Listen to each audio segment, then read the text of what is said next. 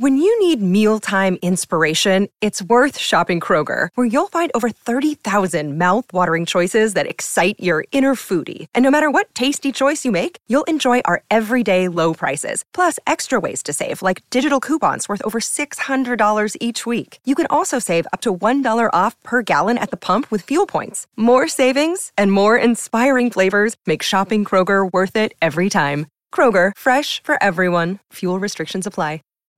You know how to book flights and hotels. All you're missing is a tool to plan the travel experiences you'll have once you arrive.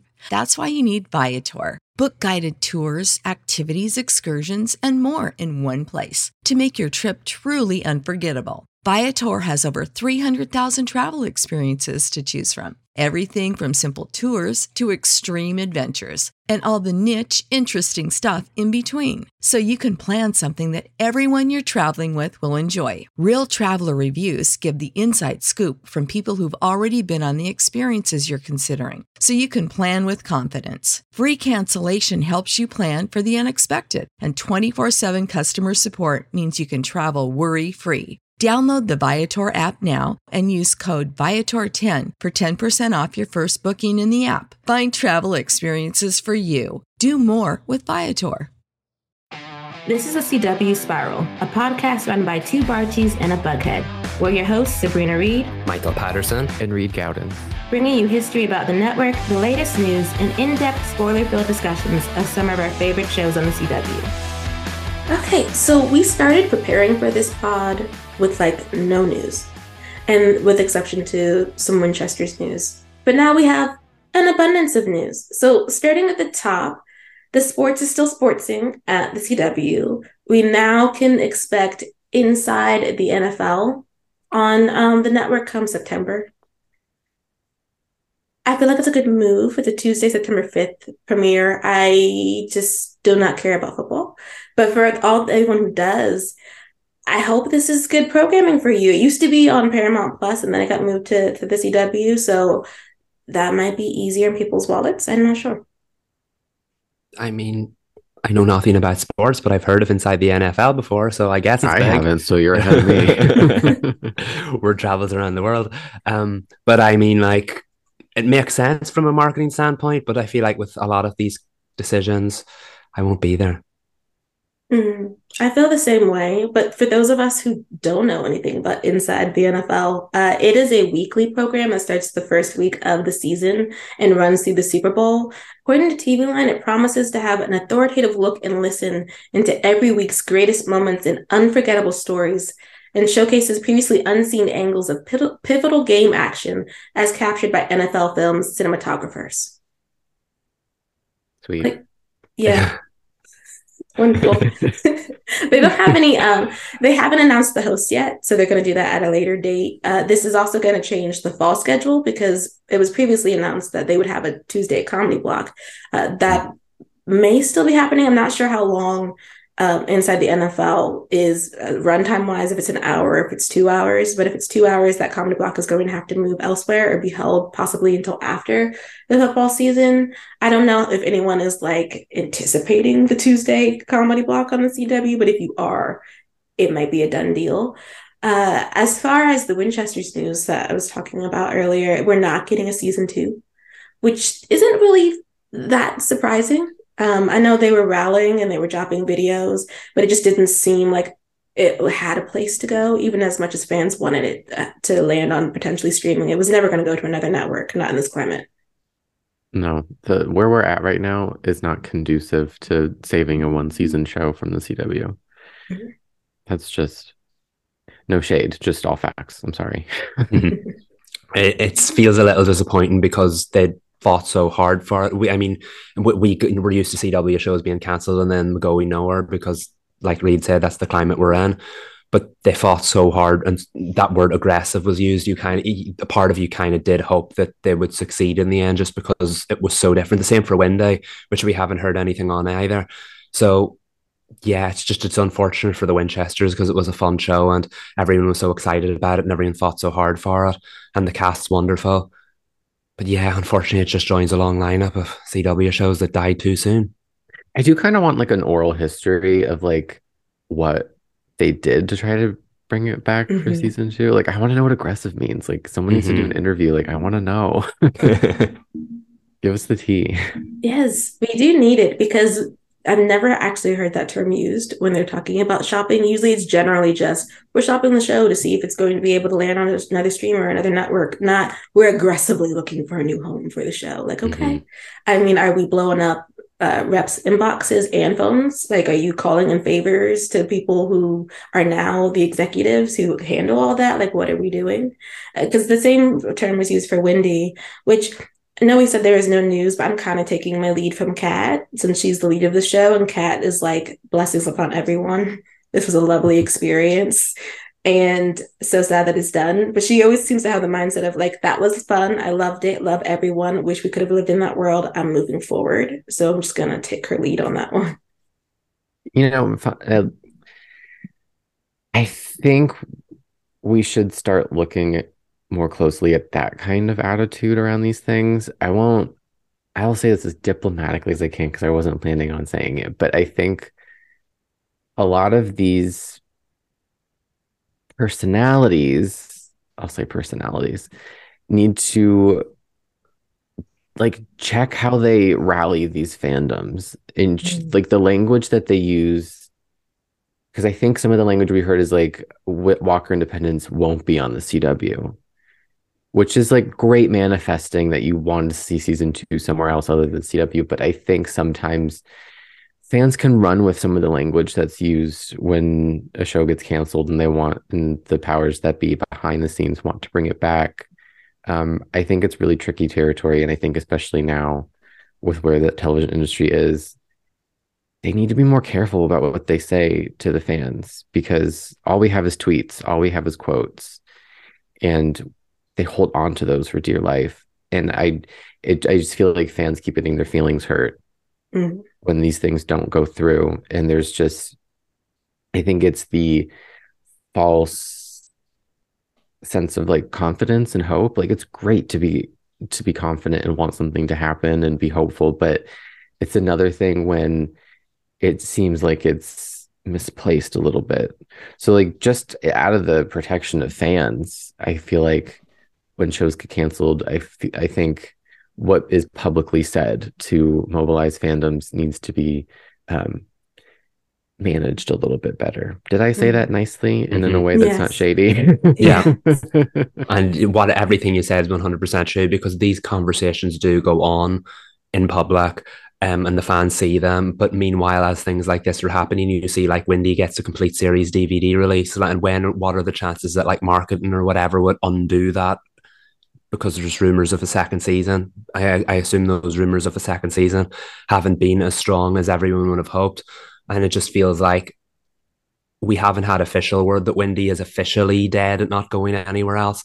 But I feel like maybe the DVD series, the complete box set, suggests that because like I, I I'm not sure the marketing team would have went ahead with that if it, there was all likelihood. Um, it just it's it still feels like such uncharted territory in today's day and age because we're in that era where some shows are getting picked up and where there's not just TV networks, there's streaming services and on-demand services and all different types of networks that would never wade into production or programming before. So it just feels like now that there's more options, the conversations are had for longer, but they're also made somewhat more publicly because the fandoms then get involved as well. And unfortunately, more time, more often than not, it winds up exactly the same way as it did back in the old days. The show doesn't carry on, and it's like, how do you get used to that? What what are the measurements for like, oh, we're shopping this aggressively, but we're shopping that one less aggressively, and that didn't work out, but we'll try with this one. It's just so hard to understand some of the language, and I know that's because we we're not behind the scenes and we don't know. But yeah, it's just this is disappointing after all of that going through, just to land in the exact same boat as everyone else. That you're like, was it worth getting our hopes up in the first place? yeah, the people Hmm. behind the scenes need to be more mindful. I feel like hmm I don't know.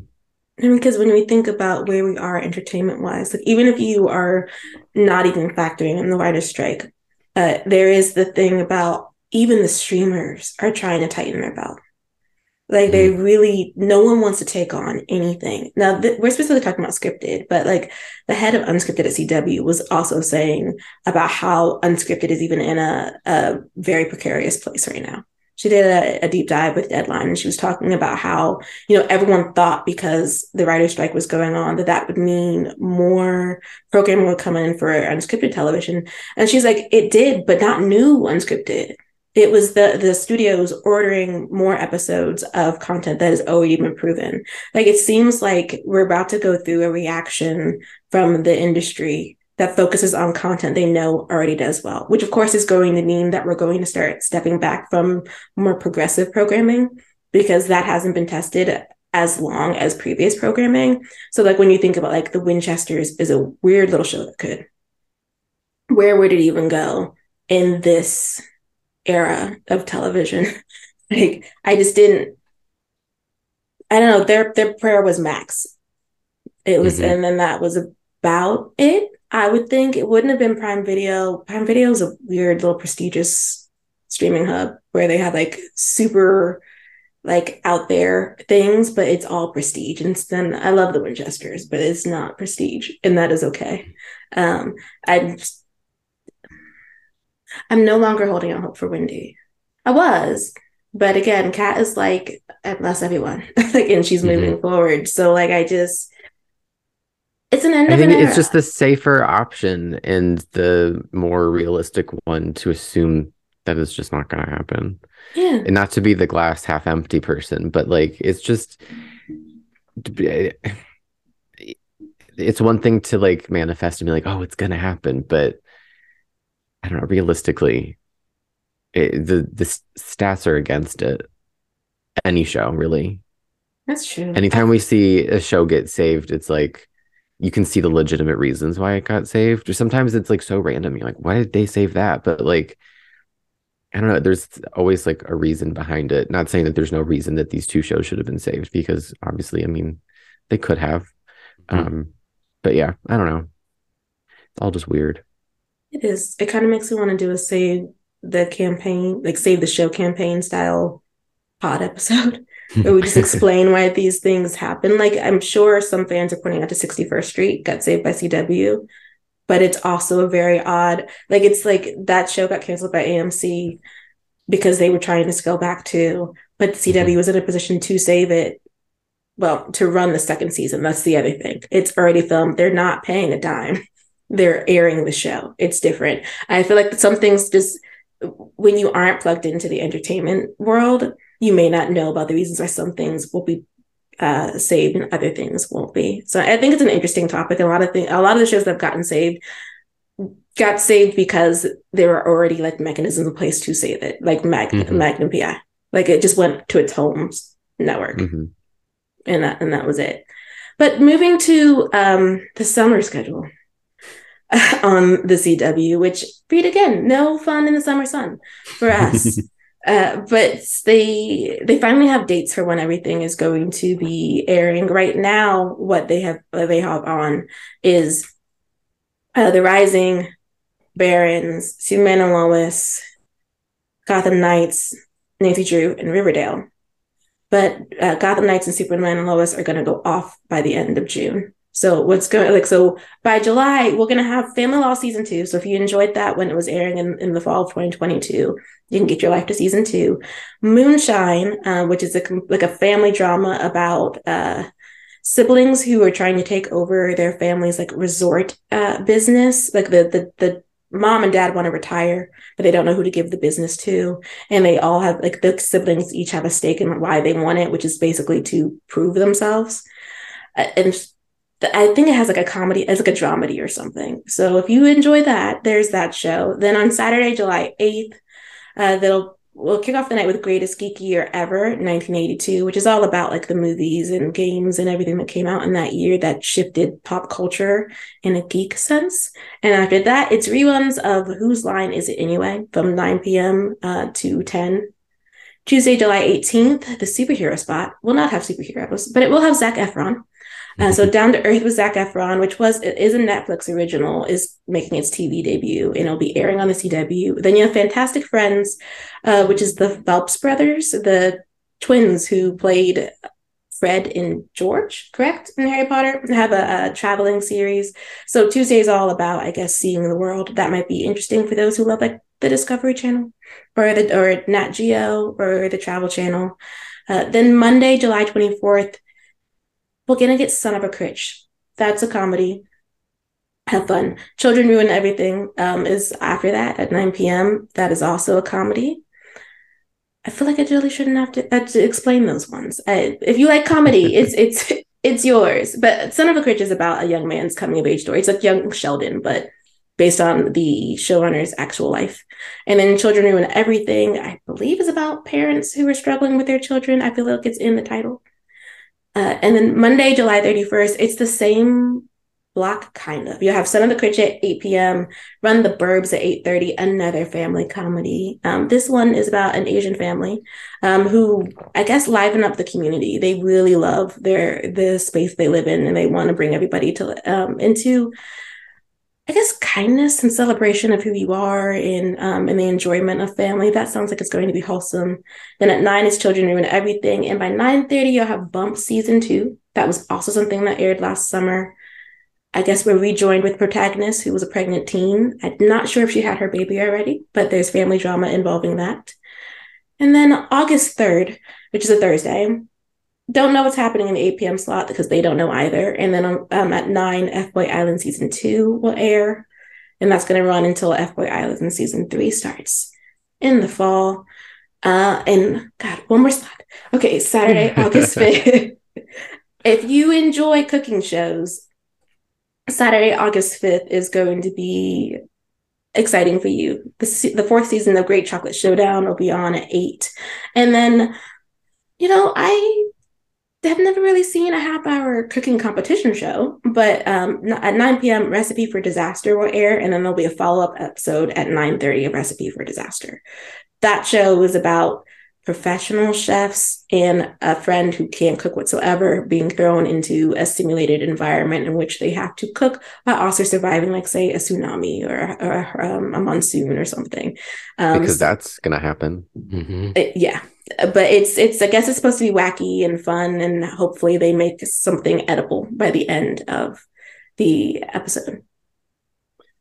Well, I will be RSVPing with regrets for the summer schedule. Thank God for Nancy at Riverdale. That's all I can say. You know, in the middle of all that is Nancy at Riverdale holding down the fort. It's very chaotic. I just don't. None of it is well, except for whose line is it anyway? Because that's a staple. But none of it is giving what we've seen um, on the CW. Oh, and Family Law and, and Bump. Let me let me put some respect on her name. They've been here for at least a year. uh, but like other than that, it's just not giving what I'm used to the CW giving, like even in the summer. I'm not disappointed because I know that we're pivoting. I just don't care for this era in its infancy. But I guess that's the point. Who cares about like I don't think there's ever been a time where like there was a pivot and people enjoyed the infancy of that pivot for a network or a streamer. Mm. I mean, when they had more superhero shows, everyone was complaining up and down about that. That's true.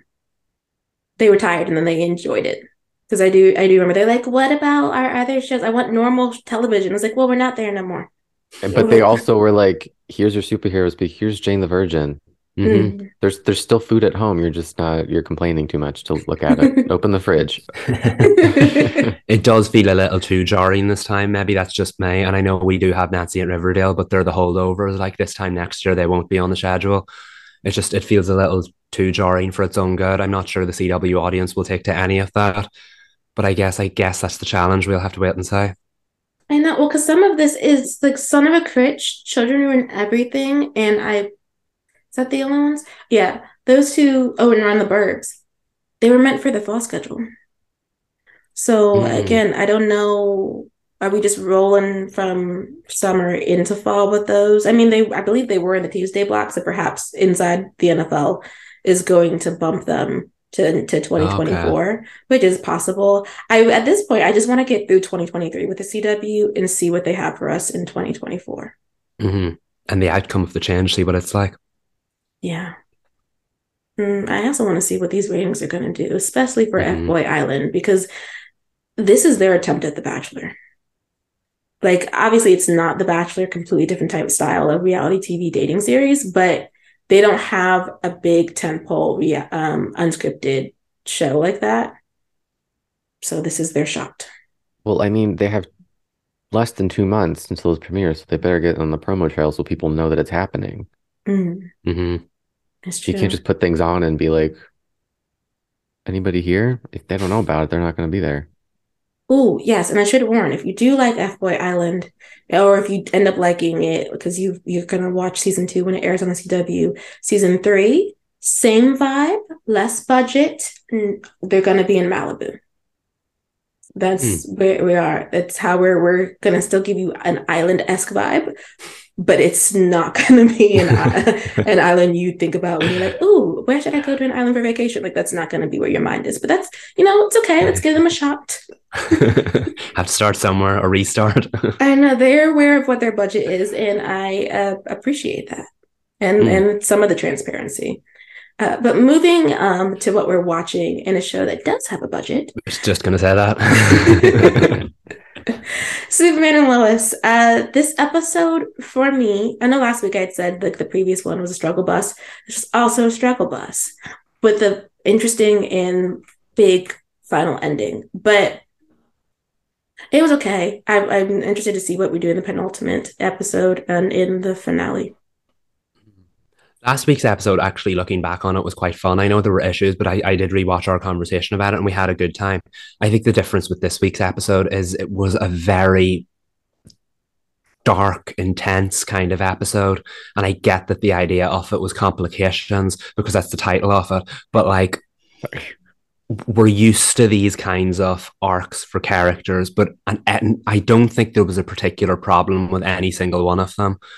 But getting them all together, it just felt like almost maybe too much. Intense is probably the word I'd use to describe it the most because every arc upped the intensity. Some got there naturally, some got there out of nowhere.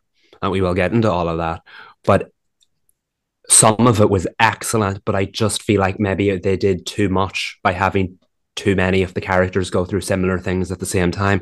That's kind of a networky trope. This show tends to steer away from networky st- tropes since it's got more of a streaming quality to it. Kind of disappointed they felt the need to cram everybody's trauma into the one episode.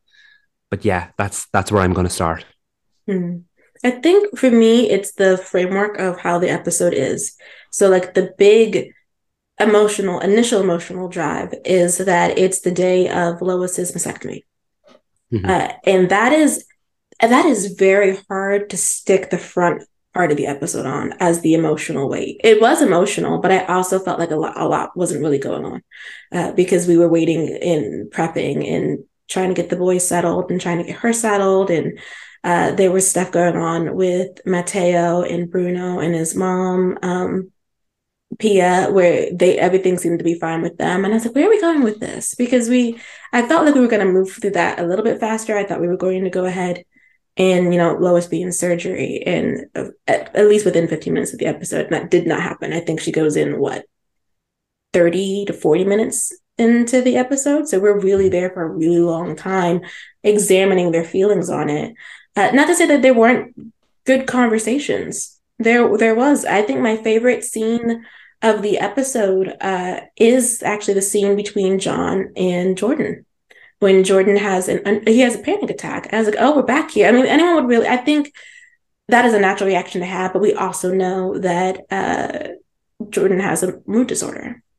Mhm. And that was a tr- that was a triggering situation, and I loved that you know it was his brother that calmed him down, and you could see the bond between the two of them, and you could see that like unfortunately for Jordan, it seems that every time he's going to have a new power, it has to come from trauma, and that just might be how his brain works. That like that's how his his brain fires. Like, well, I'm upset, so let's just introduce a new power to me right in Mhm. this moment. Um, and I appreciated you know that it was X-ray vision because it worked into the plot, but I sometimes I really love these brothers. Like I really do. And that was a great emotional scene that like and I love that Clark got to witness his boys having a moment together and John stepping up to take care of his brother.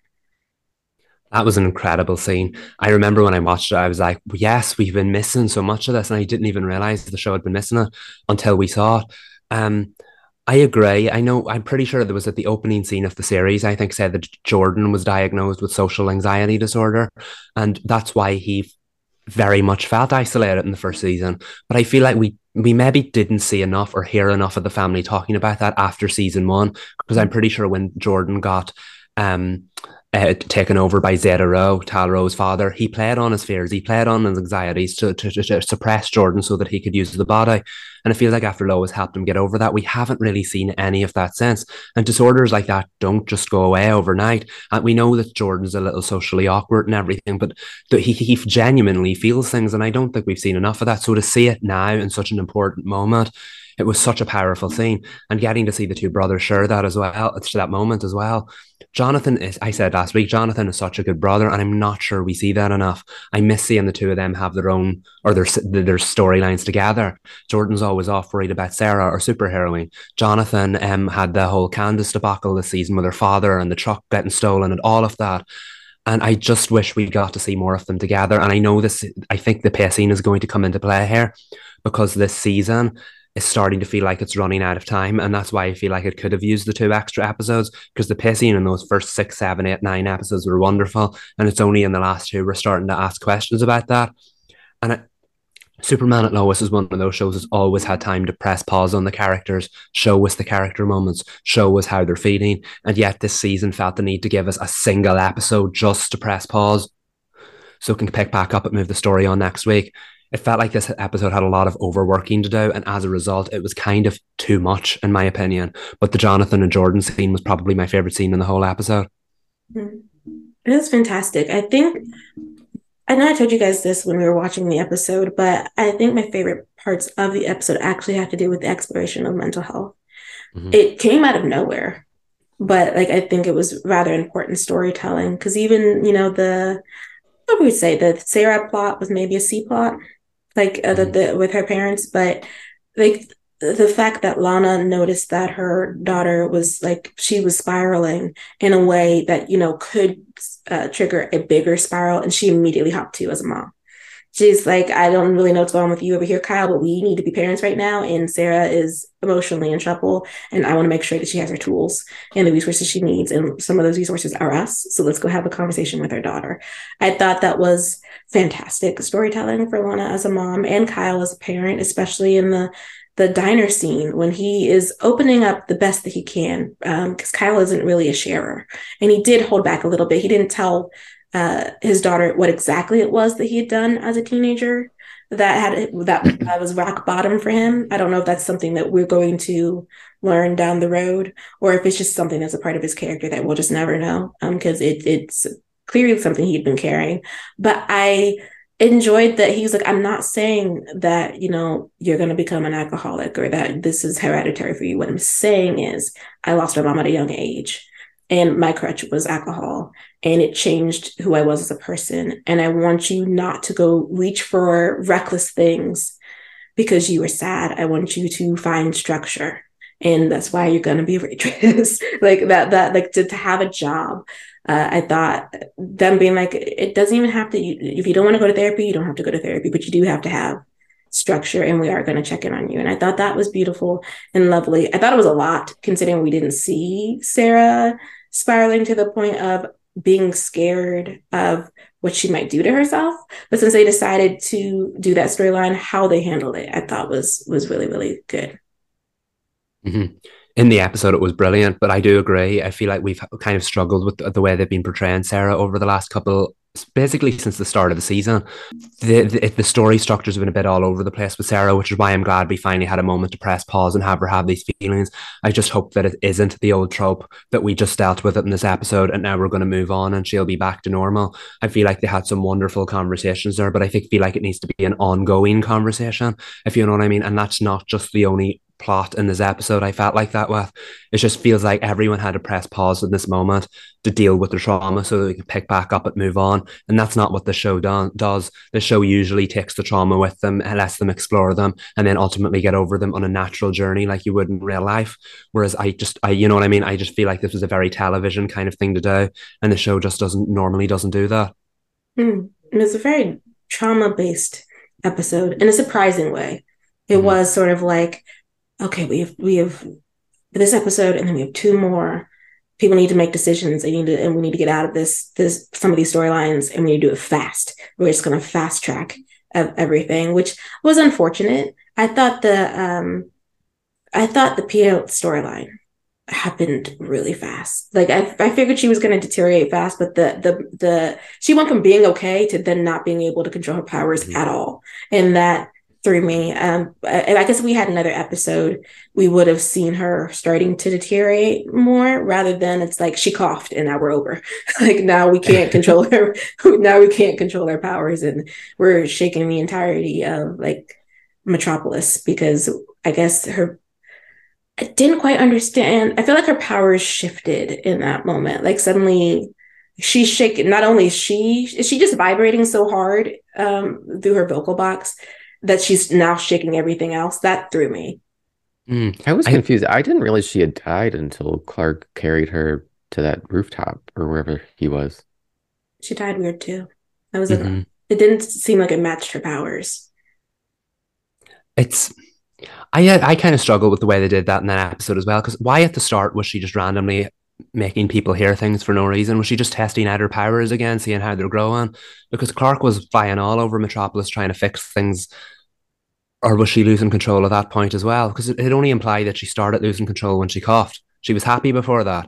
And then she said to Bruno, Oh, we've done the wrong thing. We've done it all wrong. We should never have done this. I'm like, But you were literally like making people's lives hell five minutes ago, making those sounds all over Metropolis for no reason. I don't know why she was doing that, but um, yeah, I feel like uh, back to your points that she just could not control whatever was going on inside of her anymore. Her powers seemed to have some kind of like vibrational frequency, and it was kind of controlling her more than she was controlling that.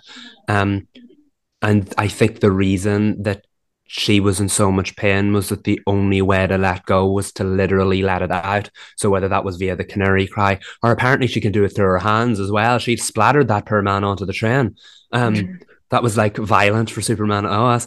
Um, uh, but yeah, so I think back to Reed's point, I think the reason that she died was because she literally let it out in the sky, and then whatever was inside of her basically imploded and that was that was like her final cry, so to speak. Because if she'd done that in the city, she would have taken out the whole block. That's I think Sam said that, didn't I? Um, but yeah, that felt very like season finale, like the whole like mm-hmm. when we saw Bruno, this big bad villain who's taken over the city, he was ready to pack up and move on with his family so that they could live a long, happy, and healthy life together. I was like, okay, we're we're very quickly wrapping this up here. This is quickly getting uh, finale esque. But I guess the reason why now is because I feel like we're probably done with the Mannheims now. That's maybe the end of their story. We've done it again where we pivoted from the type of villain midway through the season. This is the third time in a row. Um, so I feel like this has set up the stage for Lex. But I do think as far as like an exit for Peia goes, uh, well, that was incredible.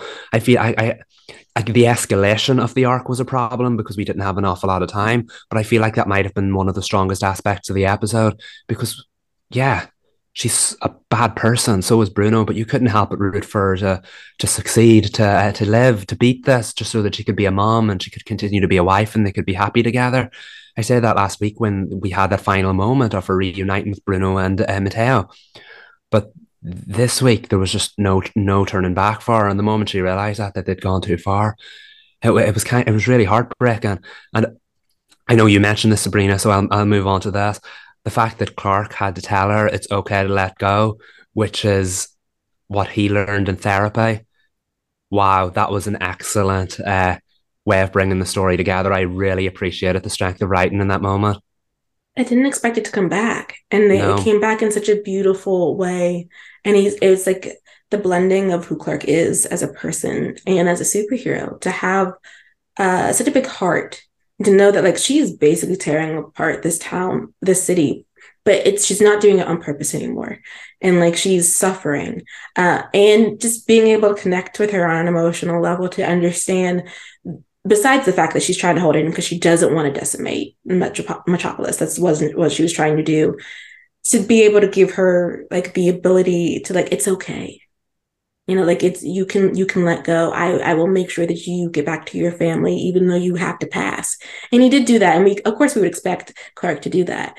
But it was just just such a when they were flying up in the air i, I was like oh it's so sad. I wonder how we're going to do like how he's go this is going to happen. And then when the explosion went off and he's bringing them back i was like i can't imagine what it would be like. And obviously it wouldn't happen because again superpowers. But what it would be like to be to be the family member waiting on the rooftop knowing that what's about to happen is that your loved one is going to pass and you cannot be there because of what's going on with the circumstances. That was heart wrenching. Um, I do think though, I I wish um, Natalie was not there. Like I just felt odd. Like I like she was like um what's the word I'm looking for? Comforting Mateo. But I was like, I don't know. That was a very strong emotional beat. I feel like y'all's relationship is not strong enough for you to be like pat pat and him to just smile at you like his mama just passed. I think feel like we should. I don't know. I just felt like we could have written some written something stronger for those two if she was going to comfort him because I would be a mess on the rooftop. Like, and he seemed generally okay.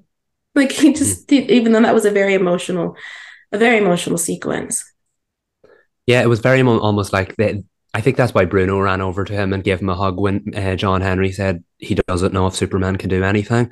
Um, so that they could maybe reach a stage of acceptance. I know again, maybe it happened very, very quickly. Um, but yeah, I, I since this is the end of like the Bruno storyline, is it the end of Mateo now? Um, we know John Henry's going to look out for him. Um, and I did, I did, I did appreciate that. One of the longest running arcs of the season has been this kind of feud between uh, John Henry and Bruno Mannheim, even though it, it's because of what happened with the original uh, John Henry of that Earth. Um, but the fact that in the end Bruno said, "I know what kind of man you are," because he trusted him to look after Matteo and that he'd keep his word. I thought that was kind of a full circle moment because I'm pretty sure in the in one of the earlier episodes where uh, John Henry was threatening Bruno, Bruno was something said something like, "I know what kind of man you are," in like a very mean kind of way, implying he's not a good man. Whereas this this time he was obviously implying that he he knows he is a good man in his heart. So the fact that Bruno was willing to trust his word and to look after his uh, son I think that says said a lot, and it was a good way to write him off because there was good in Bruno. He had good intentions. He just got corrupted by the power and everything he'd done over the years. Um, so I do think that was a, a, worthy way to write him off. I just want to say before we move on, this is a very one-dimensional character in the comics who's just the head of Intergang and nothing more. Intergang barely fact- factored into the story. This was a man who was trying to save his wife and keep his family together, and I thought that was an excellent portrayal of the character. I just now that we know Lex is coming in, is at the end for Mateo is at the end for Natalie at Mateo because again that relationship escalated incredibly quickly. Um, she she she didn't want to let him go, and then she was ready to let him go, and then she was back in his life there at the end. Um, but yeah, I guess they just needed comfort because that was an that was my favorite scene of the episode. It was an incredibly powerful scene when Superman showed up with Peia in his arms, and they just kind of had to watch, and then the song played and the emotional montage. Everybody was going through it in this episode. Mm, for sure, I just the I guess if we shave off the first part, well, no, because I like the mental health issue, the parts too. I don't know. It's a it's a mixed bag for mm-hmm. for for this episode. Uh, before we move to Nancy, though, I did want to do a temperature check because we're nearing the end of Superman and Lois's third season. How are we feeling about it? Oh, this one's for me, isn't it? we have to include you. so okay, so I don't. I if I'm being honest, I feel like I don't remember what I've said and what has happened in the past few weeks. But watching this episode, I realized like, oh, like we have two episodes left. There's no more like waiting to see the big picture. So I was kind of like zooming out, realizing that I've seen the material thus far. Like this is a 80% of the season, 87% of the season. It's not my favorite if I zoom out and like look at the experience of watching it. Um, but that doesn't negate any moments that I have enjoyed in the season. Like obviously that's those still exist. There's things that I really love about the season, but I think just for me this hasn't been my favorite season or my favorite viewing experience. I think maybe and I don't think this is a sh- completely a show problem. It's like my problem. This is a me problem. Um, I don't want anybody to think that I'm like shading the show or saying that it's bad or anything. That's not what I'm saying. Um, but I think for me, if I had binged it, I think perhaps I would have enjoyed it more. Mm-hmm. mm-hmm. Cause it just feels, I don't know. I, for my own viewing experience, I think once I finish an episode, it's out of sight, out of mind, and I completely forget about the show. And then I watch a new episode and I'm like, I feel like it's been a month, but it's only been like a week. I don't know. I just remember really having a lot of fun with season two and mm-hmm. having fun watching it. And the season has been different. I can see that. I think season three was really high up there for me. And then, as I told y'all, we hit this episode, and I will factor in the previous episode too. I was like, let me take a step back and look at the whole season because what is it that I'm actually enjoying? And so, for me personally, I'm loving the Chloe. And I really think the Lois storyline is a strong plot. I don't think the superhero aspect of the show this season matched the, the family drama one. I think the family drama was better writing and the superhero one because it was intertwined with Lois's story had to take a back seat. Um, and we had some really fantastic action sequences, but in all honesty, even though like as Michael as you pointed out, Bruno is fleshed out as a as a as a villain in the storyline, he wasn't really giving the type of villain we're used to. Like we're not doing maniacal, we're not taking over a town. Where he literally was just a man making poor decisions uh, in order to save his wife. And so the the the escalation there, like the risk, the risks of it, the the stakes, just wasn't what we've been used to for the past uh, two seasons. So like when I sit with that aspect of it, I'm like, eh, I guess season three would be season three as a whole would be in, at the bottom for me. It would be it wouldn't be like number one or number two anymore. Yeah, I respect that. I feel like the season really hit the ground running with like its first six, seven, eight episodes.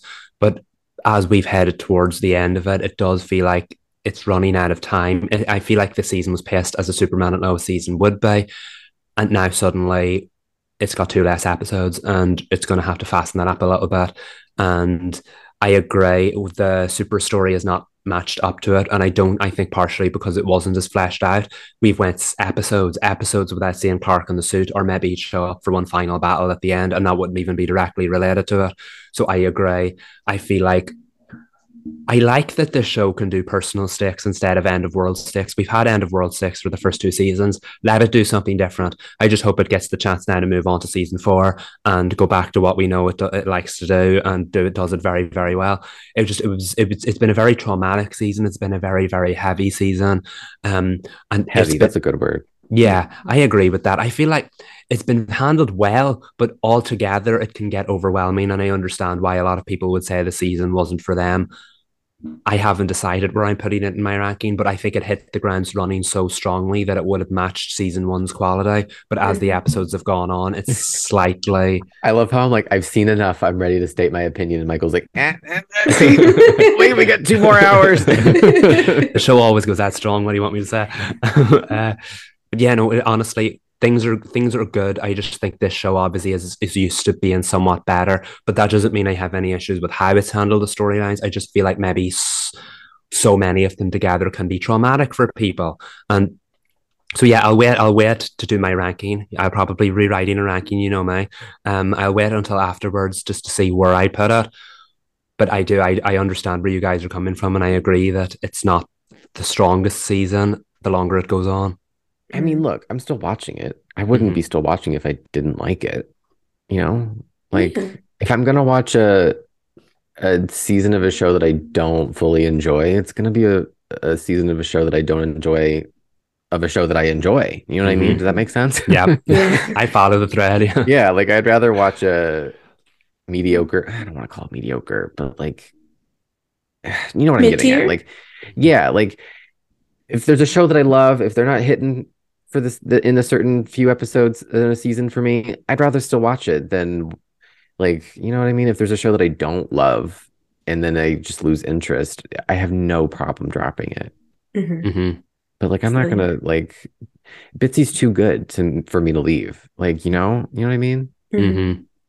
I think for for me, the heart is in the heart of the season is really in Lois's storyline and Clark and Lois's co- t- connection. Um, and everything else is like, you know, we're doing things. Like things are happening in Smallville. They're connecting kind of. Don't worry about that. We over here with Clark and Lois. I'm like, but I have to worry about it though, because you don't know what you're doing with the teens. I have no idea what's going on with Lana as the mayor. She's just doing her mayor thing. Uh, the we picked up and dropped the John Henry and Lana thing and we pick it up again. I oh, we didn't even talk about Kyle and Chrissy. Not much to talk about. They're annoying me now.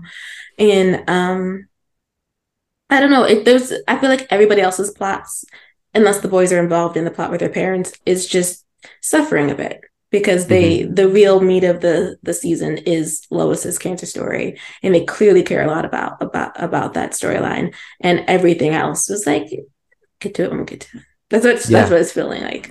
Uh, yeah, this season storylines have been handled fine, but I feel like it's dropped the ball with some of the overall show storylines. Like uh, Kyle found out Clark was Superman, and then oh yeah, was, what happened with that? Uh, he found out Clark was Superman. He was like, "Great, can't," and that was that. It's not no no fallout. The only reason he does it, the only reason he wasn't happy was so he could take it out on Chrissy. So we have had a three season long story here, building such hype up around it, building hype around it with Jonathan and Jordan over the last few episodes.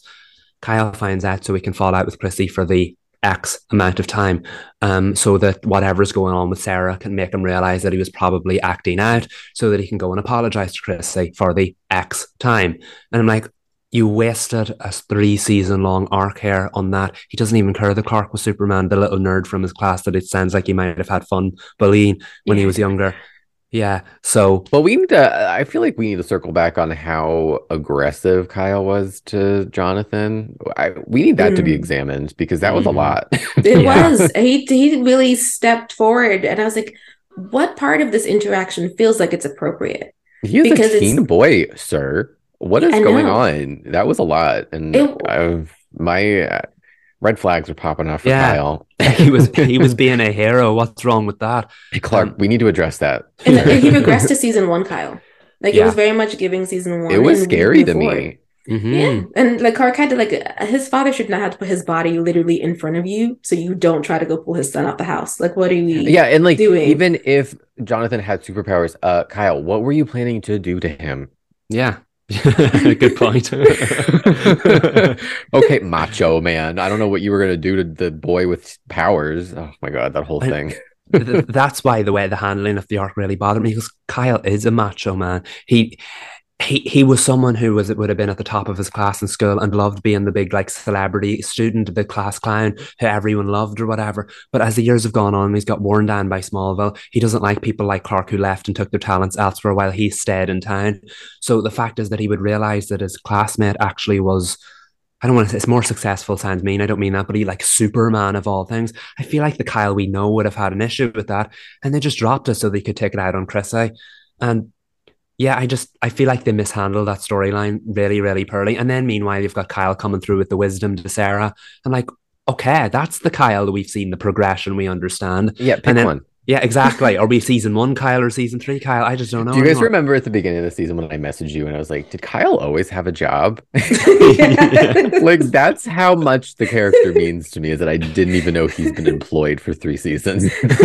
well, I think okay, so when they were very aggressive when we first met Kyle, uh, when it came to how much he was the archetype of the small town uh, man who whose life didn't go the way he thought it would, and jo- jobs and resources are leaving the town, and he's very angry about it. And then we started like moving away from it, and I was like, okay, but uh, if we moved away, we have to move away entirely because season one Kyle was a lot. Season one Kyle was an alcoholic who was on the couch, couldn't make it to his daughter's events, clearly was giving like there were traumatic situations around that.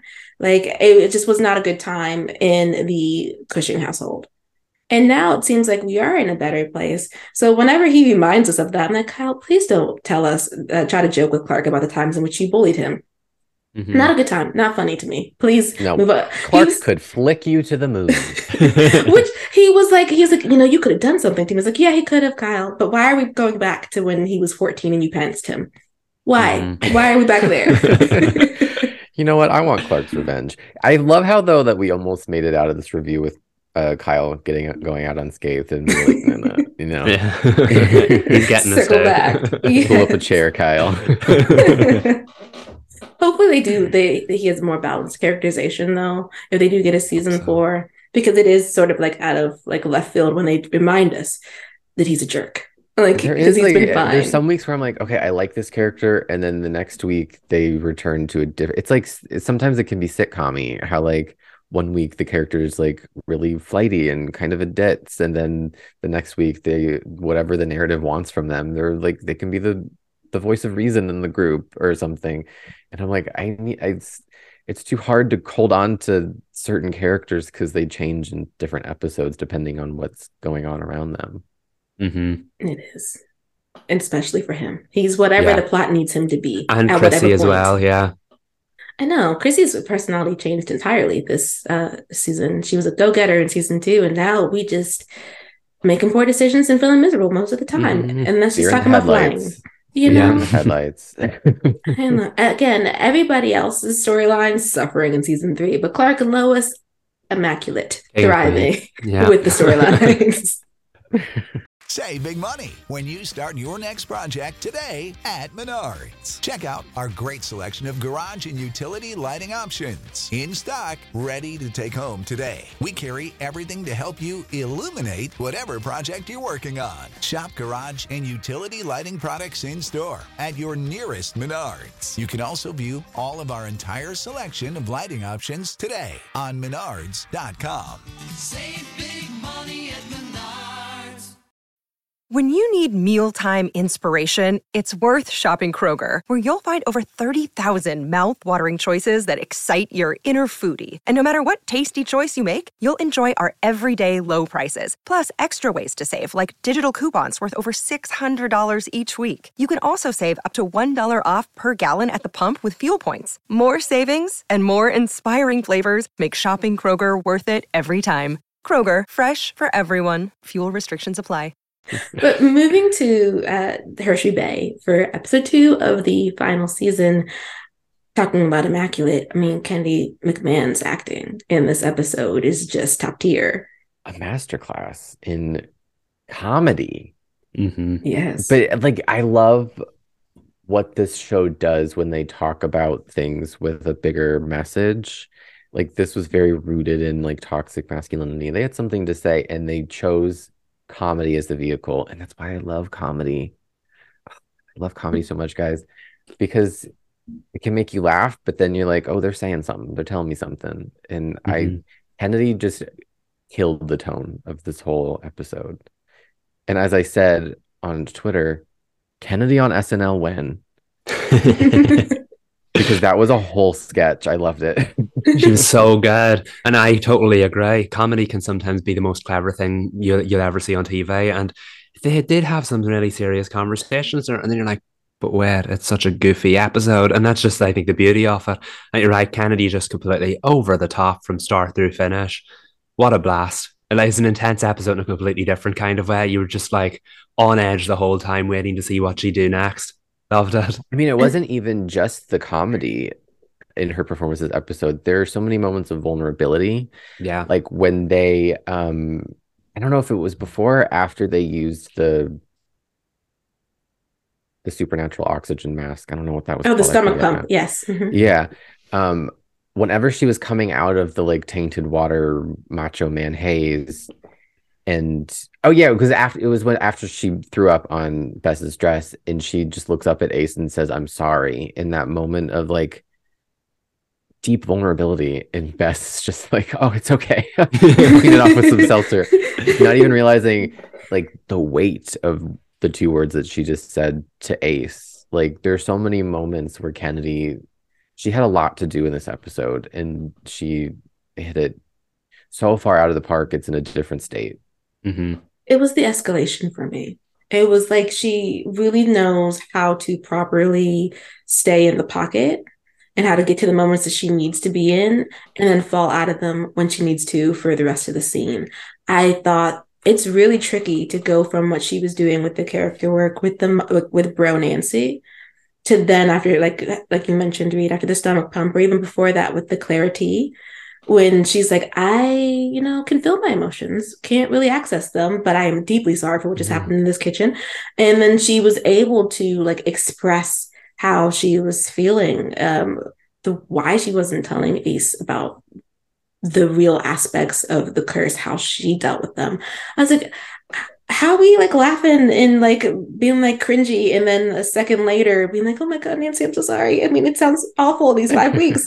Like it's just felt Kennedy is really carrying this network, but she's also such a delight and really makes this Nancy Drew as a character and Nancy Drew as a show really work. I feel like if you didn't trust your lead, you couldn't do a story like this. Hmm because there there's so much that this episode asked of her and it wasn't even just comedic timing. It was like can you have comedy and be vulnerable? Can you have the comedy be a reflection of things that nancy's suppressing? And then once you get you out of that aspect of the episode are you going to be able to articulate with your face and with your line delivery what she went through the entire time? I think my favorite speech from her is when she was talking about how she couldn't access her feelings and she Mhm. didn't know like i couldn't even imagine what it's like to be someone who has closed themselves so much from their emotions that there's such a blockage that you cannot actually access how you're truly feeling like you have no idea what's going on in your body and that is what nancy had to that's what kennedy had to convey and she did it excellently hmm And it was incredibly powerful because we know that Nancy sometimes does try to like move away from how she's feeling or like cover it up for a little while. And by taking them all away, all of her emotions all at once, you almost you saw how the, when she got them all back, she was so overwhelmed by it. She was like confronted by not just what not just the feelings that she would talk about, but also the feelings that she wouldn't, which is why I thought this was an excellent plot device for this episode where she wouldn't talk about how she felt about S or talk to him about how she felt about him over the uh, the dream sequence that she lived through over the, that month. Because after the like intense drop off from last week's episode and then you're instantly thrown into this ridiculous wacky over the top plot i can see why somebody would be saying what are we doing here? This is such a network trope but n- because there was such an overpouring of emotion, this was an excellent way of getting it all out and ultimately making her confront it so that she would have that conversation with this in the end. It all came together so well. So, yeah, obviously, Kennedy's performance was amazing throughout the whole thing and carried the storyline because another actor might not have been able to make that work. But not only did she make it work, the material was there for her to work with. And it really paid off in the end because I know I was like, oh, why are we doing a silly episode so quickly? But by the end of it, they totally justified that decision. This show is so skilled at doing things like that, finding creative ways to tie in the high emotional stakes, even the stakes within the mystery, and making them unexpectedly fun. Mhm. Like I would have never expected Bro Nancy. but it was such a clever way of untangling this curse and connecting it to the overall mystery. Like I, I don't know how they came up with it. It's, it's amazing.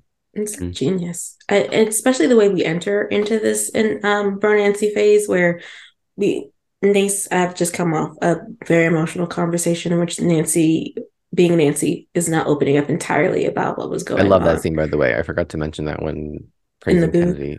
Yeah, Mhm. the that scene in Act One was amazing.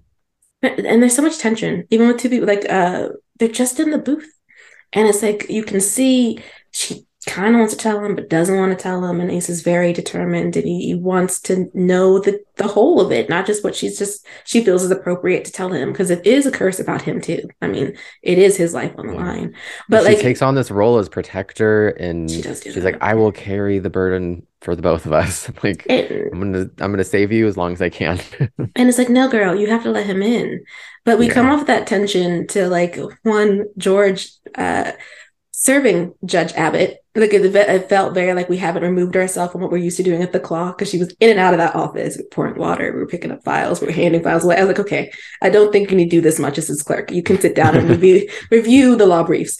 But the like when by the time you know they get there because he had the heart attack, the way that we get to the curse, the um not the curse, the bro Nancy, it's, it's just Ace and being awkward. and just accidentally like knocks the water into her face and we get to joke love- about yeah. it even though it's serious I love how she's looking at the glass of water. No one's listening to her. She's like, Is this cloudy to you? And then he just bumps into her and she douses it all over herself. and the way they froze afterwards, like total comedy moment.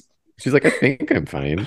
and No, alex's you're not. timing too when he was like she's good she looks okay and george is like i don't think so and then when you saw the wee black vans, you're like, oh no. that was great i love that that sequence with the stop sign it's like are we gonna get into a car accident for what For what? Just let the lady come through Mhm. the the stop sign. And I think I love soft uh, Nancy and Ace, but I do enjoy. I did enjoy their argument outside of the car because it Mhm. felt like part of Nancy actually crawled through there. Which it also is like he doesn't actually push you that much. So for you to be like, this is what you do, you can't handle that. Like I, that I'm not giving you the information. I was like, that's not what he does. He generally does let you move at your own pace. It's just this involves him this time, so he's it. He's pushing. It reminded me of the way she reacted when he was mad at her.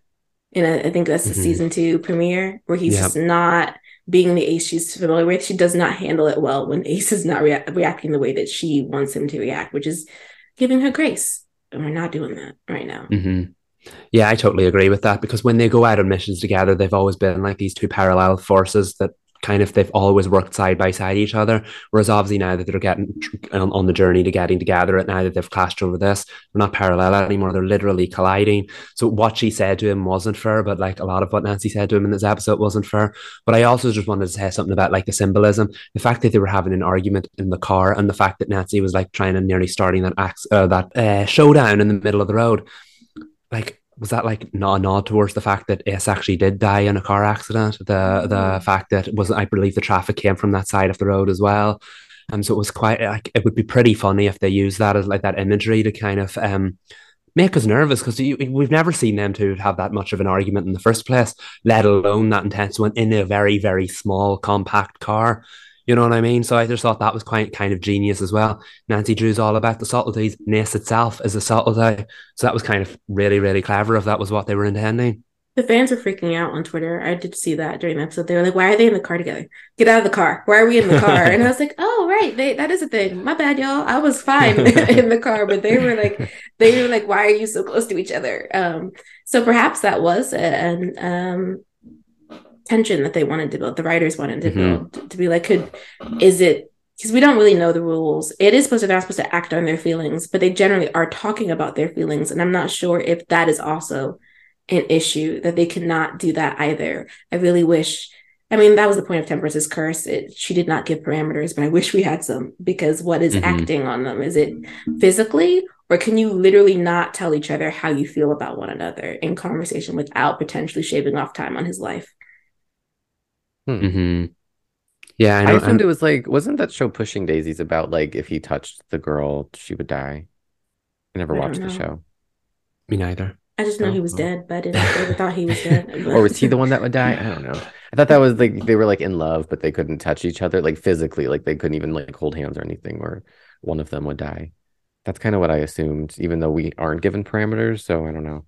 Yeah, I did wonder that because they haven't shared a hug or anything. I know they were they were never only Nancy really started hugging him recently, obviously when she started realizing how she felt. But like even the scene when they like lay down on the bed and started chatting together at the end, and I know we'll get to that generally, but like there was distance between them. It, feels like they are keeping their distance from each other even when they're in the same room. So I know like if, if they hug as friends now that they're aware of how they feel about each other, would that start the curse? What are the parameters about it? I know we talked a little bit about that last week. Like it could happen tomorrow, but it could happen in 50 years from now. So it's just it, I, it's vague on purpose to create torture, but I wonder if the show will actually address what the parameters are in the first place. Hmm. I hope so. I, I mean, I figure that we probably will do some type of experimenting or exploration, since that's literally all Ace wanted Nancy to agree to, and she did finally agree to it Mhm. by the end of the episode. What that was a trip for them though, emotionally. Um, Bro Nancy's way of moving through her feelings is absolute trash. Uh, and like it's just absolutely atrocious. But it did like produce some comedic moments. I think my favorite is probably from the hospital when she's Mhm. like using innuendo and you're like, girl. Um, and but then she's also jealous because he's simply talking to a nurse. And then of course I wanted to push her off the seat though when she was like, I don't why would I care about you talking to somebody else? Like that you didn't have a chance. And he was like, okay, he's right to leave now because it stopped being fun. It stopped there was being funny. tension too with um that scene with Nancy Ace and Tristan where Cute. Ace was kind of like That's Jolene's a good name for a boat. And then he made the comment about making his bed. He's like, I make my bed every day. and like he, he, you know, he was trying out. They were obviously one up in each other, but like the fact that Ace begrudgingly gave him the comment about how good the name was, and he didn't want to give it. That's such so an Ace Ace. thing. Yeah, Yeah. exactly. And Tristan clearly doesn't know that there's something going on there because he's like, I don't know why you're acting like that, but Nancy, I would save you anytime. And Nancy's like, mm, okay, lobsters. Like we have a but she did like it's, it's uh, one of the things I do appreciate about Nancy. She's so kind. So like even though she felt the tension, we're still gonna ask Tristan about his boat. Like we're just in what we can do to help in any situation. I did like that we got the Ace meeting Tristan and, and being aware of the whole Tristan Nancy vibe out of the way early because I feel like if we're going to set up this triangle completely, it needed to happen early, especially if they're going to remove it halfway through the season because I assume that's what they're going to do. I would be very surprised if in this 13 episode season we're still hanging out with Tristan and the idea of Tristan and Nancy by like episode seven. I'd be like, what are you doing? It's time we- to wrap it up. I liked that I in episode one we didn't really get confirmation that Nancy was really interested in him, like overtly. It was just like they met. Um, but because she was uninhibited and bro Nancy, which is different than anytime she had like truth serum or like anytime she was speaking freely. But like she called him hot lobster guy. She talked about his arms nonstop. So real. Um, so like now we know what was going on inside her head that she wasn't vocalizing because she's so consumed with everything that's happening with Ace and everything that she's wasn't I guess she was like that's not like a thing. He's there and he could be useful, but like whatever. But now we know she's attracted to him. Mhm. she said it.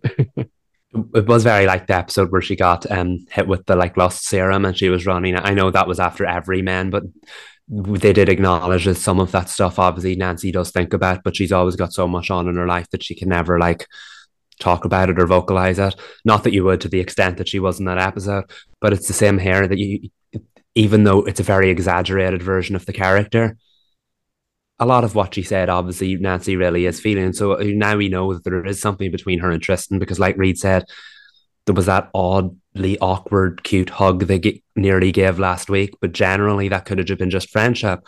Whereas now we know she clearly is somewhat attracted to this man, and we know obviously he clearly feels the same about her. It's a shame it's happening all in the final season because there, I feel like that would be a fun journey to be on. But obviously, the show has to root for Ness, and there's no other end game right now than Ness. So um, that's where we're going. So right now, it's just an obstacle, but I feel like it's one we could have a little bit of fun with if it wasn't the final season. I mean, I'm going to try and have fun with it anyway. Yeah, I know Yeah, there's a lot of cute. theories. Yeah, they are. And there's a lot of theories about Tristan, which I won't mention because we're two hours into the season.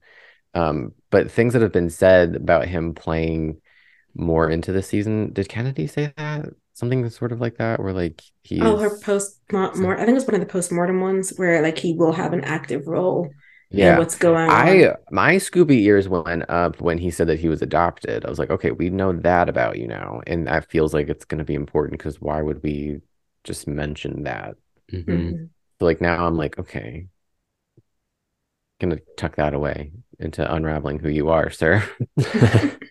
and will he get on with the glasses? Does he like the glasses? I know he broke in to get that device. Um, I'm interested to see what his I relationship thought with Ryan him did that. Didn't Bess say Ryan found it? Did did he find it or did Tr- Tristan? I don't Tristan God, know. I- got it. There was a scene where Bess was on her phone and she mentioned Ryan, even though he was off camera the whole episode. Yeah, so it, he seems to be using his knowledge or his resources a lot, even though we don't see that. So did he find out that there was one in existence and the glasses had it in their collection, and then Tristan took it for them? Yeah, yeah, yeah. Is that what it That is? sounds right. Yeah. Um, while we're on that note, I do love this show's making me laugh the more it goes on. Um, it- with all of its, is it MacGuffins? Is that the right term or whatever? Um, because uh, was it the, like the '60s Batman series? They used to have it al- always have a solution for whatever problem they found themselves in. Batman would have a thing on his utility belt that wasn't there before, or like when they got turned into cardboard, they had a Bat 3D restorer in the Batcave this show's kind of doing the same thing now because of course there's a supernatural stomach pump when Nancy just happened to need a supernatural stomach pump. But of course why not? Why wouldn't there be? But I mean like I love the fact that we can explain it away with that it's in the glasses collection this time because beforehand it was oh that's in the historical society. So I do feel like Bess and the glasses are going to continue going head to head now that, with the whole like their collection versus the historical society. But yeah it adds a it's an, adds another whole new la- humorous layer to the story and it connects Tristan to the story in a way that is is interesting. I think Mhm. when we do love interest with for Nancy, they often do connect in a way that's important, except for some reason Tamora never did. But I think that's probably because they just decided to toe dip that one halfway through that season. But I do think one thing I do want to say, uh, at least for the shippers, is just a reminder that this is very in character for Nancy. I don't think we've ever had a season where she wasn't in a relationship with somebody else or wanting to be in a relationship with somebody else, but also experiencing feelings for another person. Like she was in a serious relationship with Nick, but clearly was attracted to Owen and really was that was very apparent. Uh, the more that they started hanging out with each other, uh, she was getting over Nick, but at the same time starting to notice Ace. Uh, and then there was, we're not going to touch the Tamara thing because that didn't make sense. And then um, she was she was into Ace but unsure about his feelings, so therefore was was was leaning into her relationship with Park and was going to do that seriously. So now, yes, she has feelings for Ace, and they're very big feelings, but she can't be with him, so her attention is starting to move a little bit towards Tristan. Nancy seems to be a person who has enough room in her heart to be able to handle who she's in love with, but who she wants to try something out with. It's who she is. So I think that like is Mhm. Tristan a threat? No. like what because she can't be with Ace. But I do think I like them. I think they're very soft. They could prove me wrong if if Tristan turns out to be maniacal or manipulative in any way. I'm trusting that the necklace he handed back to her, that's her that's a symbolization of both her mothers, hasn't been tampered with. We know who his parents are, so it could have been. But um he could just be a sweet boy who really just wants to do his best and capture capture lob- lobster and potentially take Nancy on a date. And I I'm happy that they're exploring that while we're waiting for her and Ace to be able to be together because they are going to be together. I feel like if they're not together, there are going to be a lot of pitchforks, and I'm not sure how um that's going to implode. But we're just gonna, you know, I don't really feel like we have to manifest it. I feel like it's uh, on the wall. It's gonna happen. It's inevitable. Yeah. They're gonna. They're We're on the gonna break road. curse. They're gonna break the curse, and he's gonna ask her to go on a walk. It's all gonna happen. Oh, that would be a lovely parallel. Yeah. Yeah. I just don't want that to be the final scene of the series. No. Mm-mm. Let's get there quicker. And Yeah. Something Let them have their together. yeah. Yeah. We've been waiting to actually see them. The be a first kiss. couple. because there is a scene don't Yeah. come for me anybody i'm just you know thinking out loud here there were some scenes where um, they were like so desperate to be together and part of me is like we've never actually seen them together apart from that what ace called a hallucination like they've always just been like pining like we've never seen them so part of me was like uh, i don't know like um ah, maybe i shouldn't even say this but like part of me was like we're really rooting for these people that we've never actually seen together. Again, I want to see them together. I was just like, that's an intrusive thought I had during some of the scenes that were really beautiful and great. I don't know. I just had to vocalize that. Mm. we did say we do have to rush things sometimes that we didn't see them have that first kiss. So I guess that's what we're waiting on. Um, I look forward to it. Like you said, we're on the journey. We are getting it is inevitable at this point. It would be ridiculous for the show to go in any other direction now that it's the final Mhm. season. Um, but yeah, we're on board. We're rooting for them and seeing how this journey plays out. Before we talk about the mystery, though, since we're on the topic of romance, uh, the romance was interesting this episode. Uh, to see Nick out there with Jade, who he- he'd met on a dating app, and that is cute. That Bess pointed out, you know, this is your first time getting back out there, and he's like, no, it's not. And he's, she's like, well, everybody's been in our friend group, so it is. And he's like, you're right. Uh, Mhm. I wonder how Jade is going to play into the story, if at all. She might just be, well, they, sorry, they might just be a part of the background plot. Uh, and that'd be interesting. They are a uh, what are they? Social media person, which could Mhm. be something that they do a case with, where like maybe it's a, a social media network that has gone awry, and Jade's a part of the episode. But I thought that Nick dating is cute. I Mhm. think that's an it's a nice little little Z plot to the side. I thought that was adorable. It does kind of seem like a a layover to getting Nick and George back together. hmm I think that's the in my mind, what I'm picking up on is that's the that's the game plan is them being together because who did George text when she found out about the water? hmm Yeah. Um, and I think that was one of my favorite things about this episode because we actually got to see Nick and George have some scenes together that did not make me want to roll my eyes because that was a it was struggle for them in season three. Um, and I really enjoyed their time together. I I'm like I like this Nick and George friends era. Um, I like Reed said, I do I do think there's an end game in mind here. I don't think we are getting back to them getting back together at some point. But it's so nice to just see them at a point in time where they're on the same page again, where they try- kind of root for it. yeah, actually. absolutely. 100%. And um, I just love seeing George is at a place also where she feels like she can be more of herself as well. Can I say that introduction where you just saw her walking in the heels and then she like struts over to the booth and she like kind of profiles Nancy and S by saying, Oh, look, you're together, but not too close together. Not only a great way of catching us all up on what went on since the last episode, but I just love seeing George succeed. And then the fact that she held Judge Abbott to account in the end, this man who she started to idolize. Yes, George, here for this era of George. Love it for her. I think her character arc from the beginning to now is probably my favorite. Seeing her come Mhm. into her own and do something for herself and have agency over her life. Like she was a single mother, essentially, running a business, doing what she needed to do to make ends meet. And she was rightfully so angry when we first meet her. Like she's because she's stressed, she's carrying a lot. And now she gets to have time to hold space for herself and do something that fulfills her that's not just trying to feed her sisters or keeping the lights on. Like she's doing something that makes her feel like herself. And it's such a joy to to see her have her Elle Woods moment in the hospital room with Judge Abbott. Like she gets to be the one that proves herself. And she's the one it's not Nancy that put the pieces together it was her. Like she gets to have that have that moment and it was uh, Leah always just kills it I think when she has this material to work with and not clunky exposition Mhm. I think her storyline, George's, like you said, through the like a series long arc, is very inspiring because we do meet her at a place where she's at an absolute low. Even I think later on, I don't remember which season it is, but she alludes to, I guess she was going to take her life. Uh, um, and it was her her sisters that were keeping her tethered to to the world.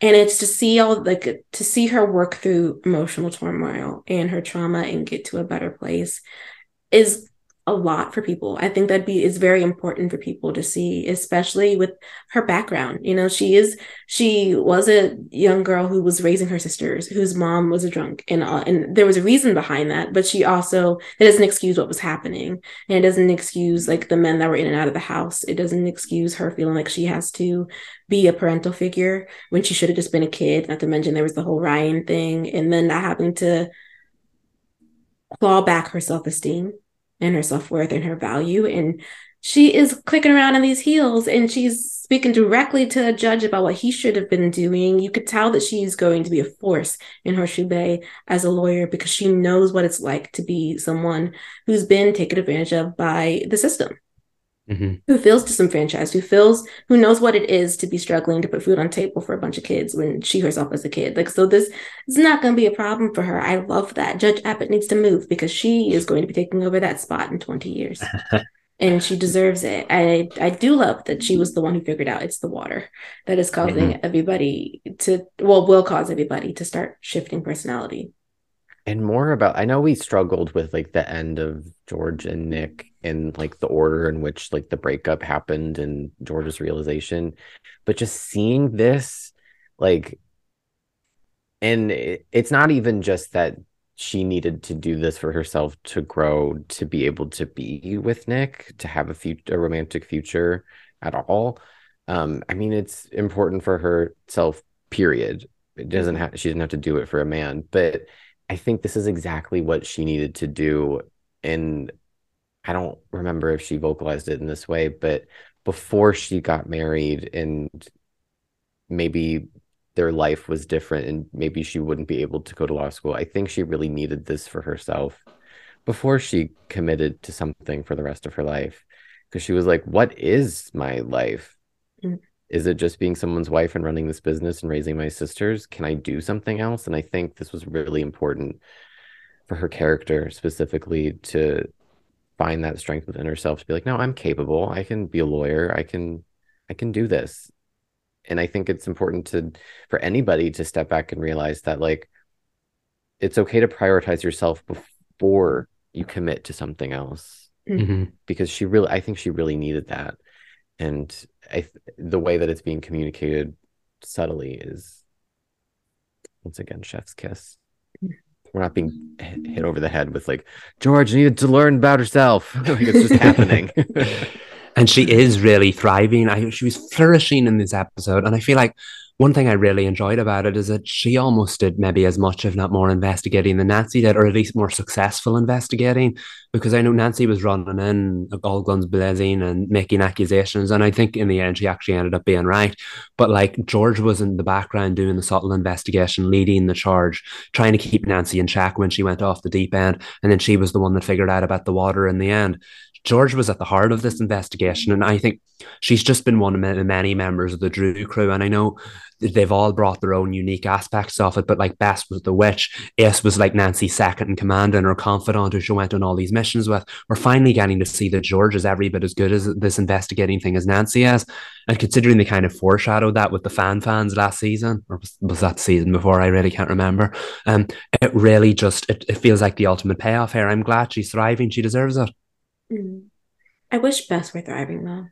Mhm. I feel like storyline wise, I'm not like she is what they're giving us uh, as far as the content she is, but as far as like my personal feelings on the way that they've written her, I don't know what's. I mean, we're only two episodes in, but I still don't really know what's going on with her. Uh, for Yeah. season three, there were t- I it was a hit and miss for me. Like there were times I was like, yes, best, yes, and then there were other times where I was like, mm, what's this characterization? Why are you only doing whatever the plot needs you to do? Why are your emotional reactions kind of not that in character?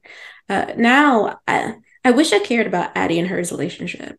I just feel like they didn't build it enough in the previous season. So now, when it's time to meet the parents, the fact that we didn't even explore the fact that she uh, did not go meet Lisbeth's parents, which I felt like they should have done in this episode, considering she was gung ho about wanting everything to be perfect. That rubbed me the wrong way because I felt like it was a time, it was an opportunity for some characterization for her, some character development or exploration, and they just chose not to do it. They chose to ignore it. Like that wasn't an issue from her past. Uh, I feel like that was a missed opportunity, and I don't think they're going to circle back to it. Wish they had done it. Um, and I just want more from Bess as a character, besides being a, an awesome platanker and like an encyclopedia about magic uh, and comic relief at times. Yeah, I feel like so far, especially in this episode, she's been like the mom friend. Mm. She was helping everybody like logistically. Um, yeah, I'm not totally locked in yet on what Bess is up to. Although I did love when she was planning the menu for the meet your parents dinner, everything she su- suggested was fried. I was like, that's so real, Bess. and Addie was like, that's still fried. that made me laugh. but she she does have so many great moments of comic relief. But it, I think the issue or the the fear with the show is that because she's the quirky character, she gets quirky storylines, and that's kind of it. Like when everybody was panicking about the mystery or whatever, she's just off like cooking in the background, and like that's hilarious. It is funny, but I mean, like this is not the first time you've done this with Bess. She kind of is played for laughs when there is a deep character there that we just have stopped exploring somewhere along the along the way. If you, you know what I mean. also, like Bess, if the sauce was finished cooking, take it off the heat. Why does Ace have to babysit it? I, was- I didn't make that didn't make sense to me. what are we making that we need to find no lumps in the sauce? It was very strange. The, I was trying to figure out what she was cooking because the I was like, why is this taking so long to make this salmon? What what are you doing? How are you making the salmon? Because uh, the the case is like hours long, and she's still in the kitchen. I was like, yeah. what, are you, what are we making? And what happened to the trope of ordering food and pretending that you made it and hiding the, the containers? I know there's a good restaurant in town, Bess. She literally works at the worked at the claw. They don't have a good salmon. We could Yeah, have had a nice point. salmon brought in. Is anybody cooking at the claw? Apparently at nighttime because it was hopping in there when Jordan It was. They were all getting their water refills. Okay, but wait, we never mentioned the Nancy and Ace fight sequence, and I feel like we need to at least Mhm. mention it because it Mhm. was great. It was. I that's the part when I was like um live slacking it to y'all that while I was watching that I was like, I don't know how I feel. Cause it was very um out of nowhere. And I think I was just having ace feelings about he doesn't deserve this. But um He doesn't. It was very lifetime in a way that I loved. It felt exactly. I was like, I feel like I'm sitting here watching a lifetime movie, and it's escalating because the male lead has, has is about to get rejected. And it was like, I was like, this is creepy. Kennedy is doing this amazingly. She was like, I took notes. I understand how to do The this. way it was shot was incredible.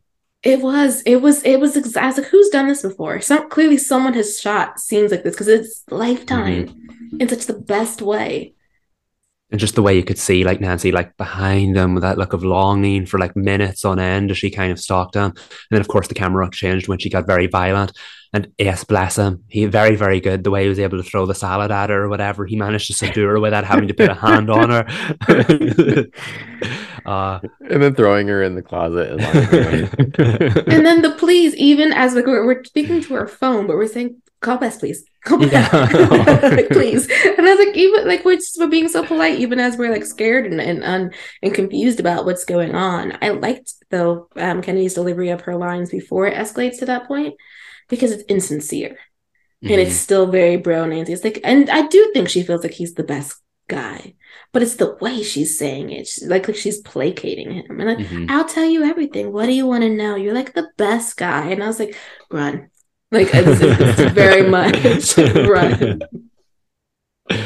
My, like again that scene in an episode after the big reveal? What are they doing? But but I mean, after we saw it play out, we knew what they were doing. Oh, it was a work of genius. I know, down to the gender roles.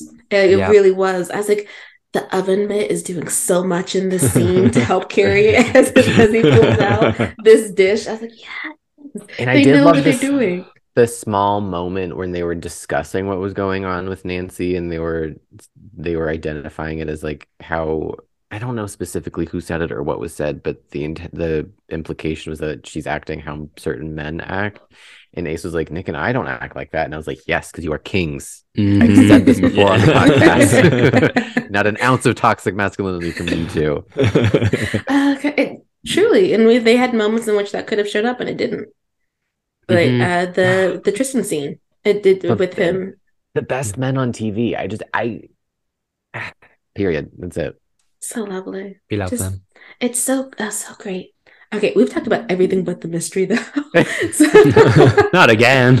I was con- so confused, and I had to go back this morning and rewatch it and like go to the end and then piece together like what I missed because I it all happened so quickly when they pieced it all together, and I was like the water and then the sludge and the the what the what was happening with the with the judge and the that other man ended up not being as important to the overall plot, but I did get there. I did understand it at the end.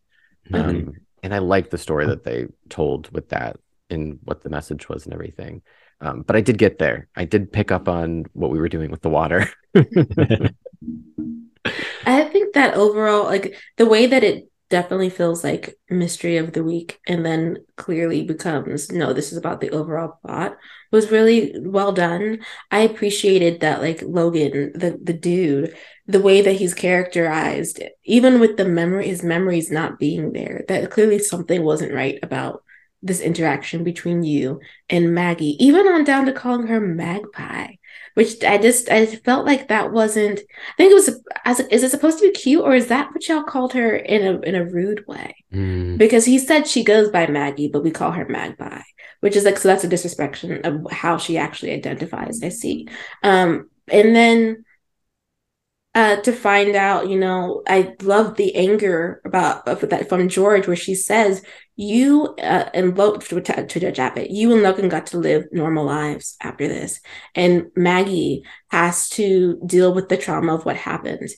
Like, and she doesn't even get to deal with it with the actual knowledge of it. She's headache. She has migraines so bad that she can only work part time in a career that she actually likes because of the head trauma from from being hit over the head with that horse. And i was like wow we really going into the ways in which toxic masculinity can present itself even on down to this man having daughters of his own. And instead of changing his behavior or speaking to them about the behavior of men like him he just decides to buff up so that he can instead of giving his daughters tools to combat men like him he's going to combat them himself. I was like so we're still being toxic because Mhm. we're not giving them the tools to do this themselves. And he was using that as a defense without wanting without realizing that his behavior needs to change. He was like are you trying to cancel me? I have two daughters. And i'm like well you should have thought about that.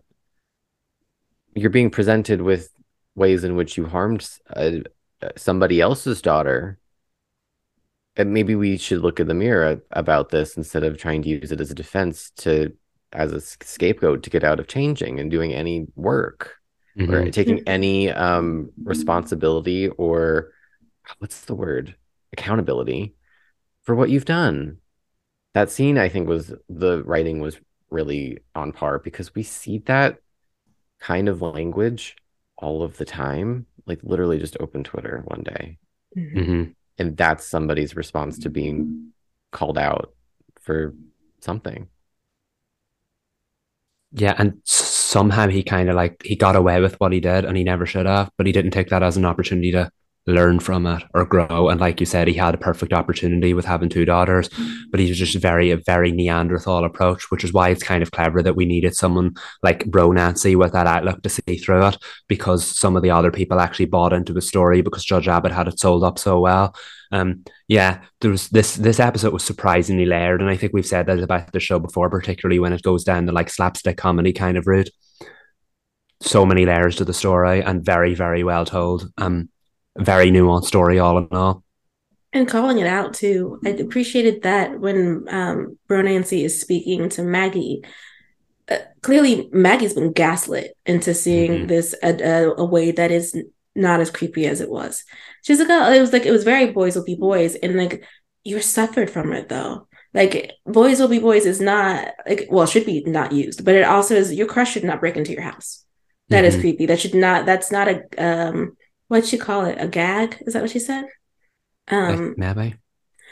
Uh, and I was like, I am so sorry that for years you've been told to feel differently about this, even though it was Mhm. traumatic. And uh, no one wants to find a random, well, not random person, but even someone they know just in their house just because.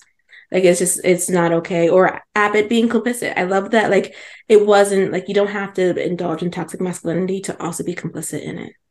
And to, Mhm. especially for your own benefit. And I guess for his sense, it would have been like he made a mistake instead of acknowledging that mistake because he was up for the seat, right? He just decides to cover it up. And I guess let the good he does later outweigh the bad thing that he did. It's like that's not how that works. mm-hmm. And then, and speaking of Abbott, there's more going on here than they know yet, but it sounds like he knows more. Mhm. How did uh, Logan lose his memories, and why was he insisting that George not look into it for her own sake? Obviously, this must be related to the sludge, or is the sludge bringing, bringing out some of the dark secrets in town that have let stayed buried for so long? Is that why it rose the dead in last week's episode? Is the sludge actively working against the secret Judge Abbott's trying to protect by bringing it out into the light, or are they related in a different way? I feel like this could be the strongest mystery we, we've ever had on the show because we still know so little about it. If you know what I mean, it's very, very well put together and below the surface because it's never been the main plot of either episode yet. And I think the it being in the water source too is going to be mm-hmm. interesting. So like either Abbott knows he does know more than we than he let on, but I do want to know how much he knows and why he knows it, and then how the sludge being in the water supply is going to change everybody, and what that sludge even is, like, and Mhm. who, if it was created, who created it. Yeah, and will it? It I'm guessing bro Nancy's starting to gone now, so the the broness is gone since it was restored to Logan. But how will it manifest if people are just drinking it in the water? Will it manifest in a different way in somebody else in next week's episode? I feel like it's going to keep us on our toes, and that's a good thing. I'm excited to see how it comes about next. Mhm. It's a really exciting uh season, and Mhm. we're only two I wish- episodes in. I wish we had previews of the next episodes, though. I know. Mhm. Apparently, we shade. don't believe. Yes, we don't believe in promos now. Mm-mm. Apparently, How did we end up here? I don't know. I don't Well. like it though. In 2022. I remember they started doing this with Supergirl a few weeks, year, years ago. Everybody complained, and Supergirl. I mean, I would promos take the five second Dynasty promos at this point where they just showed Liz saying something snarky. And I'm like, I don't know what that meant for the next episode, but I guess like I'll take that. I feel like uh, even five seconds of this episode though would have driven the fandom like bonkers Because it's just like, especially if it was Bro Nancy, they'd be like, "What's going on?" Like, or even just Nancy clicking her pen away after as she's watching Ace and is very jealous about what's going on. Um, just give us a promo, please. Cut something. I don't know, or even if it's just like a scene, it would be lovely. Mhm. Yeah, like eh, if they did the dynasty approach with the one scene, like it really wouldn't have been that hard for them to do. That is how you conduct an investigation, since it was in the trailer. I mean, like really, we're just giving them a five second promo. This has turned into a mini roast for lack of Nancy promos, and you know what? let's Here let's roll for into the roast, the actual Yeah. roast that we had planned. Take it away. Yes. Ugh. It's about the Flash Complete Series box set. Uh, the you know when everyone was imagining the cover art, we were thinking a fantastic picture of Barry, or maybe one of the most like beloved uh, posters they have of him. Instead, we have the season six one, where it is our powers combined, and it is everybody uh, like it's giant Barry, and then like the other characters just surrounding him, and it's not good. And it's the one that CW is very CW and WB are very aware of. Everyone hates because it's literally been dragged up and down the timeline since it dropped. Remember when that key art was released? They made a big deal. It's the first time they've ever done press releases with new The Flash key art as though it's some brand new news instead of just releasing it on a Twitter page. I remember when it was released and everybody was excited about it. Five seconds later, nobody was excited about it. It was dragged everywhere. Uh, the Flash is very unhappy looking in it, which is it completely goes against the nature of the Flash. It's got all of the bad characters in it that nobody cares about. Um, uh, Panabaker uh, obviously plays Caitlin as well as Killer Frost. It was released two weeks before Killer Frost died. Why was Killer Frost on the poster then? Um, and obviously now it's a complete series box set. So why is the Reverse Flash on it, or one of Tom Cavanagh's countless other characters on it? This man was part of the show full time for seven seasons, and then on a recurring basis for the last two. They never fully let the Reverse Flash go. He should have been on the cover. What about Harrison Wells, Harry Wells from Earth Two, H.R. Wells from Earth Nineteen? I would have taken all of them over Allegra, Chester, and Cecile any day of the week. Um, why is Cisco not on it? Probably the most beloved character in the whole of the Flash. But even aside from that, the show was not called Team Flash. On Superman at Lois po- cov- covers, you have no one else on it outside of the Kents because they are the main characters. We do not need Team Flash on the Flash cover. This is a complete series box set of the Flash. It should have been Barry and Barry alone on that cover from start Just like through finish. Exactly. Mhm. Just like Supergirl, just like Arrow. Um, those box sets, and I, I love those casts, but I totally respected the decision to have the title character on the cover. Not only did they pick the worst poster of the title character they've ever released because it totally goes against everything he stands for. That man is not miserable, he's happy. Um, we have all these other people we didn't ask for on the cover.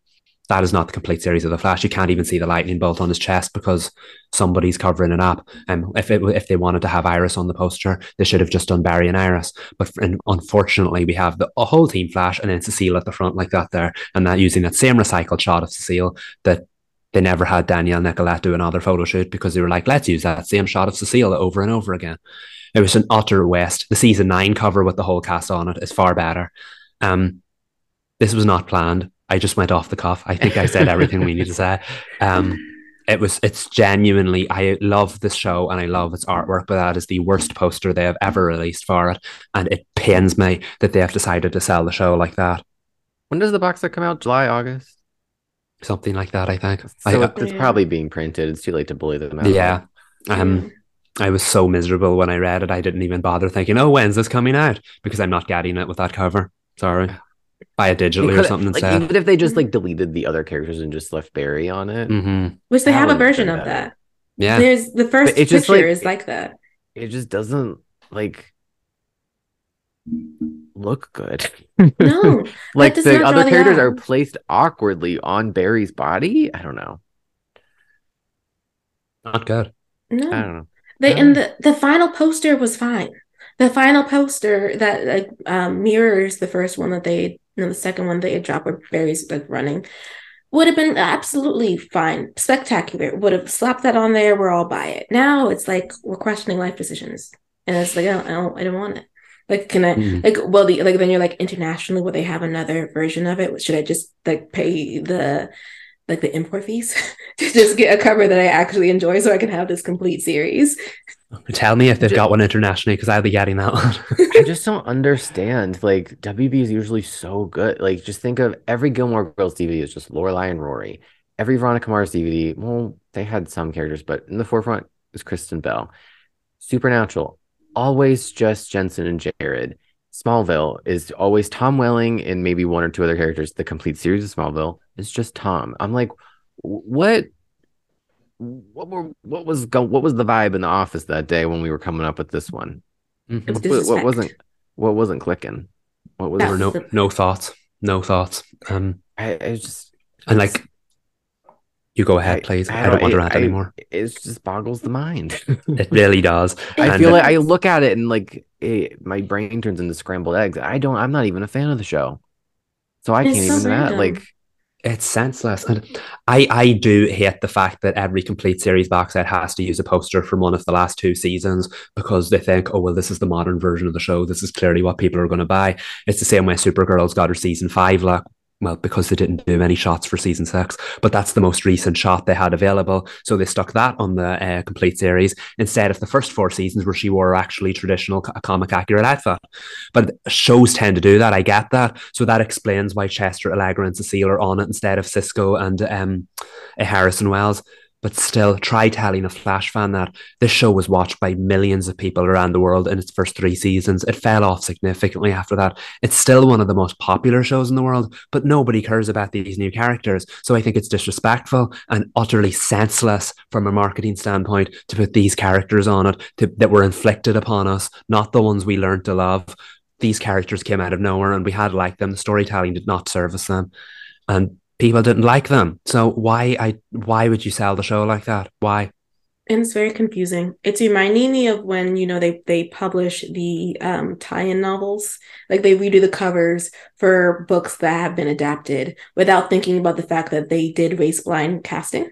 Mhm. So when you think you when you're a person in the store and you're like, oh, I'm gonna buy this book, uh, and then you're confused because the races aren't matching up in in the book. Like I'm seeing a black man on the cover, but the lead is actually white. I'm Mhm. like what what's happening? And i get the impetus behind that because they want to show that the show is out but it does confuse people. So for the flash it would be if you'd never seen an out like a minute of the flash in your life you're going to assume chester allegra and cecile are there in extreme capacity like through the whole season. And you can be very confused when you watch this the rest of this like the first few seasons. You're like where are they?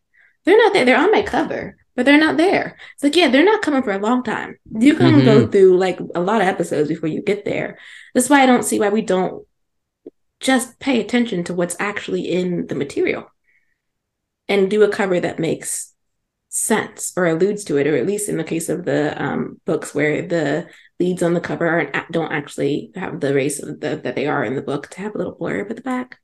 I think that Mhm. people would appreciate that. Yeah. I just I'm done with it. There's nothing else to add. I'm done with it. I, know it's like you guys struggled through the last season, and then they do this, and it's like, oh my god, kicking them and they're down, y'all. Like I just can't. Like Yeah. wh- the words are. It's speechless. It's It's Um, something just seems so easy. You know, It it's really easy to is. get right. It's just It one is. person. the show is named after one person.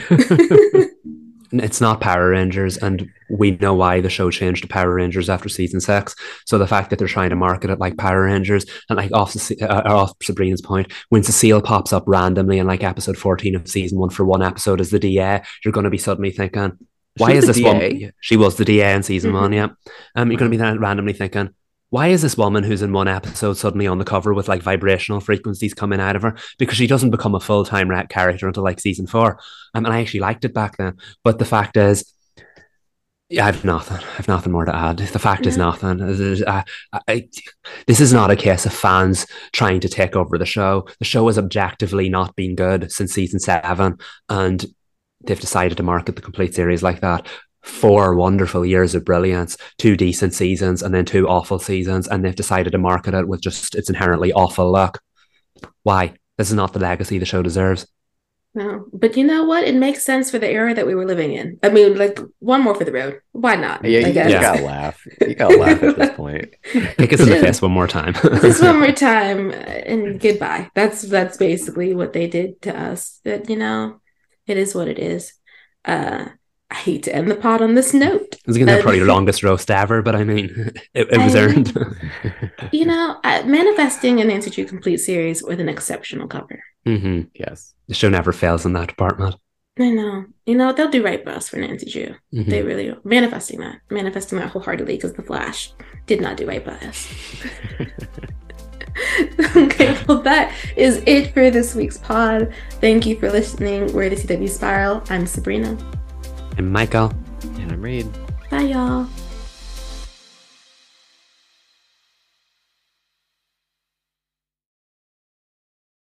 Save big money when you start your next project today at Menards. Check out our great selection of garage and utility lighting options in stock, ready to take home today. We carry everything to help you illuminate whatever project you're working on. Shop garage and utility lighting products in store at your nearest Menards. You can also view all of our entire selection of lighting options today on menards.com. Save big money